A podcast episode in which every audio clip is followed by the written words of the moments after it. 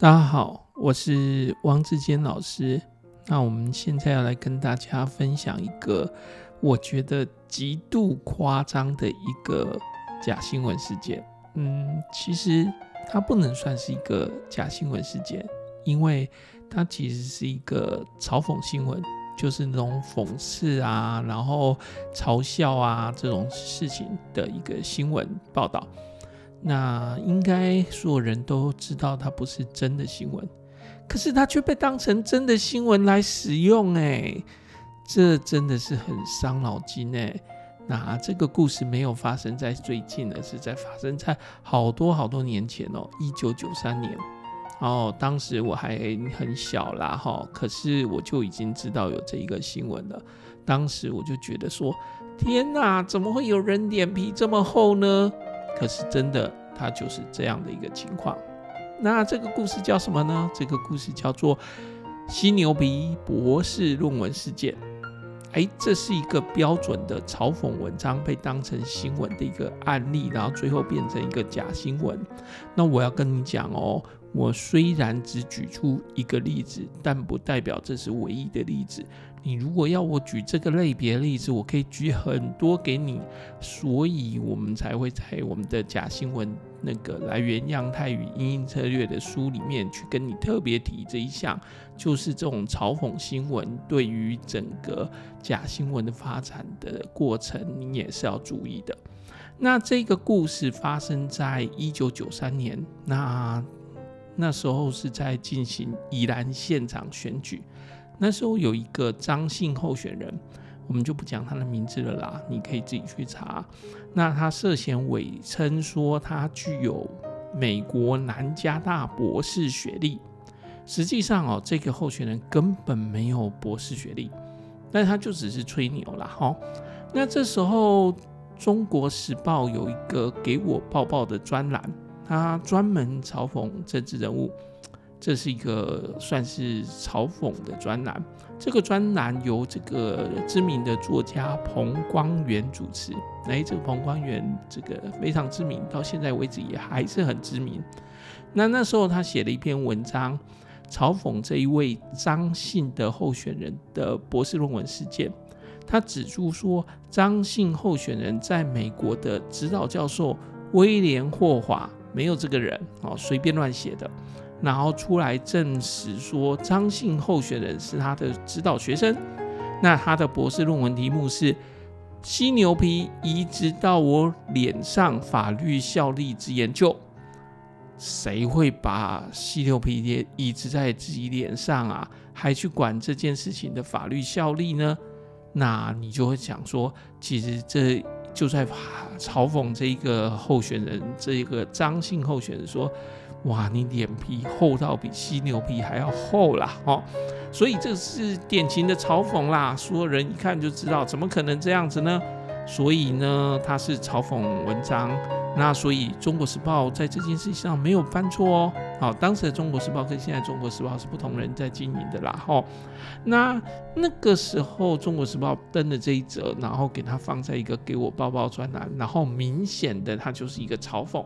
所以这一篇嘲讽文对这个候选人极度的嘲讽，可是呢，这个登出来的这篇文章却被他所属的政党的县党部的杨姓主委当成证据，然后就借以说明说，连《中国时报》都出面证明这一个张姓候选人拥有外国学历。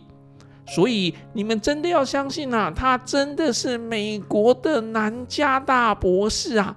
那具体的做法怎么做？就是把这一则文章拿来说，你看那个《中国时报》都有一则专栏说了他的候那个候选人的那个这一位候选人的指导教授啊，威廉霍华都已经来说这是他的指导学生啊。所以你们不要在这个事情在这做去那个。就纠结啦，再去说他不是博士，那个南加大博士啦，好，用这样子来说吧。那这个后地方党部的杨姓主委宣称，他张姓候选人的国外学历已经获得当时的第一大报，诶，中国时报是当时的第一大报啊。然后主张这个报纸上的白纸黑字绝对不会骗人。那他就问宜兰人说：“你们是要相信这个第一大报，还是要相信这个竞争对手游锡堃的指控？”那那时候就是跟他选这个县长的是游锡堃啦，就是现在的立法院长啊。然后显然的呢，这一个地方党部主委在传播这个假新闻，那想要帮助自己的政党候选人辩驳，然后来攻击竞争对手。哦，所以呢，本来人家在嘲讽，没想到你就给我来一个将错就错，把我的嘲讽文当成说我《中国时报》已经证明了你已经就是呃。被证明说真的有国外的博士学位，这怎么可能啊？怎么会这样子搞呢？把人家嘲讽文当成是真的，然后就当成证据，然后拿去告诉大家说，所以你要赶快投我的候选人哦，因为我这候选人真的有南加大的博士哦。哇，这是真是太夸张了。然后在那个年代啦，你如果在学历上跟人家写说你是南加大博士，然后如果你没有就是呃博士的学历的话，这其实是在那个时代是有问题的，是会违反法律的。可是呢，这个张姓候选人呢、他没有把这个外国学历登录到选举公报，所以当时并没有被就责。好，那这个资料是我们去查询过的啦，哈，因为中选会的资料开放网站 Open Data 网站其实已经开放了当时的选举公报的原件这个扫描档，可以自由的去那个浏览。那嗯，从这个开放的选举公报内容可以得知哦，这个候选人并没有在他的选举公报上登录这个博士学历，所以基本上他没有违反法律啦。那至于他有没有博士学位这件事情呢，就是无头公案啦，反正他最后也没选上啦。但是绝对不是写了一篇论文的论文题目叫做什么“犀牛皮移植到我脸上法律效力之研究”，绝对不是这件事啦。好，这个是错的。那这就是一个很好笑的，就是把这一个嘲讽新闻最后变成了一个假新闻在传播的一个例子。那你理解这样的一个情况吗？其实这种情况也经常发生诶，你知道吗？呃，有时候我们搞笑节目去跟你就是呃搞笑一下，然后结果好像博君一笑，可是旁人并不知道这是一个搞笑节目啊。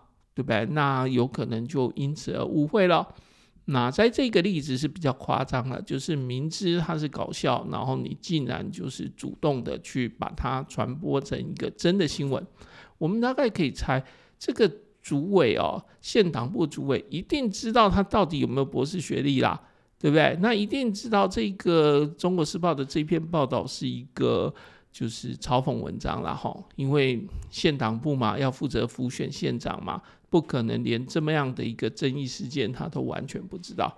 那这样的一个情况下，既然你还让他就是把它弄成一个假新闻，那就是真的是居心叵测，好吧？这就是我们今天的一个讨论。那你有没有觉得这个很好笑呢？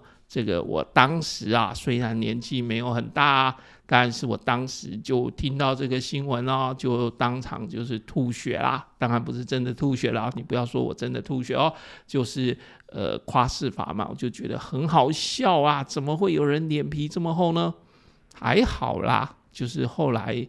这件事情就是不了了之了，因为反正选举结束了，那没有选上的，后来也没有成为政治人物，那就没有在这个政坛里面继续发展了，好吧？那就是我们今天的犀牛皮博士论文嘲讽新闻的一个故事，哎，跟大家分享，希望大家觉得也蛮有趣的哦。哎，事情不是发生在现在啦，一九九三年了，哦，OK。好吧，那就这样子，谢谢大家啊。